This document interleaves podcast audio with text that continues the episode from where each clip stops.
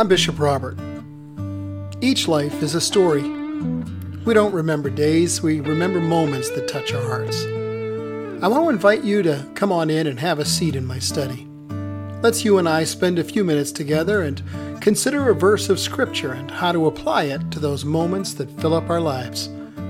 My hope is that it speaks to your heart, your mind, and your soul, and I hope you'll be back often. Welcome. When you work for someone who's famous, the focus of attention is always on them. They're the big name, and you're focused on advancing their mission. In a word, it's never about you. Hey, welcome to Mornings with Bishop Robert. Thanks for joining me on the top spot on the internet for Coffee with a Cleric. You know, my goal is to introduce people to the Jesus they never knew, and then help them get to know Him and His Word personally and better. So if our time together today speaks to your heart, let me invite you to like, subscribe, and of course also share this with a friend. You know, I spent about 10 years working for a former ambassador. He was pretty well known in an amazing number of places, pretty much all around the world.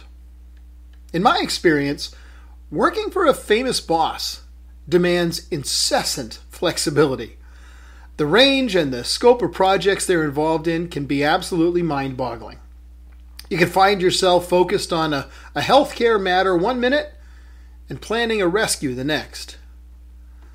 But it actually gets better than that. Because I've been appointed an ambassador.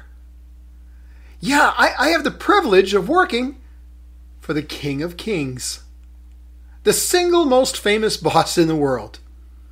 Whatever I do, no matter who the person is that's signing my paycheck, I try to keep in mind that truly and ultimately, I work for the King, serving an audience of one. He's appointed me to be his ambassador. But guess what? He's inviting you to become one as well. And you can keep your day job. It matters not whether your business card says you're a doctor or a lawyer or a government worker. It makes no difference if the uniform you wear proclaims you to be a garbage collector, a police officer, or a nurse. If you've given your life to Jesus Christ, then you too are called to work for Him and represent his kingdom. Today's verse tells us whatever you do, work at it heartily, as for the Lord and not for men. Never forget that no matter what other role you may have, you're also an ambassador for the King of Kings. An ambassador is the highest official representative that a head of state can send to another nation. The ambassador represents the full power of the one who sent him and is called to carry the message of his sovereign. The ambassador is expected to subject his personal interests to those of the one who placed him in his role and to serve the interests of the nation or the kingdom that he represents and do it above all else and though these responsibilities apply equally to all ambassadors, it should be immediately evident that not all ambassadors are exactly the same, even ambassadors employed by the same nation.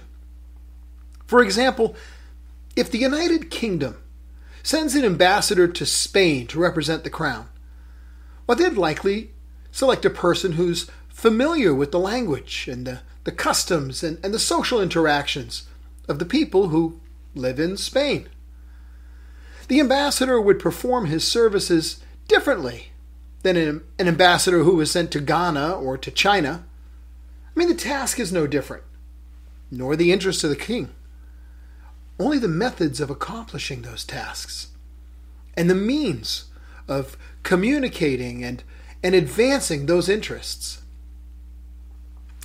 As an ambassador for the King of Kings, our task is not so very different.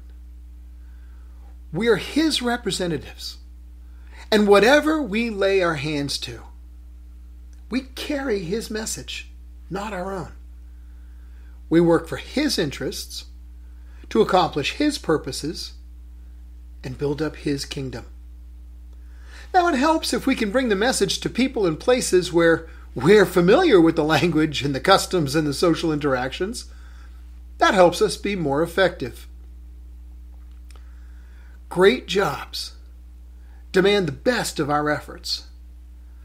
So remember for whom you work, and whatever you do, work at it heartily as for the Lord and not for men. We're back at the end of our time. but before we go, can you help me introduce people to the Jesus they never knew? And help them get to know him and his word personally and better? Please like this video.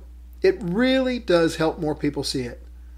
And then click that follow or subscribe button so that you and I can get together every day.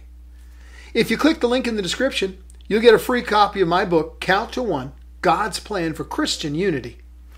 Hey, one more thing. Share this video with a friend, would you? Because as you do, you're a part of the team touching hearts all over the world with the love of Jesus. Thanks for helping.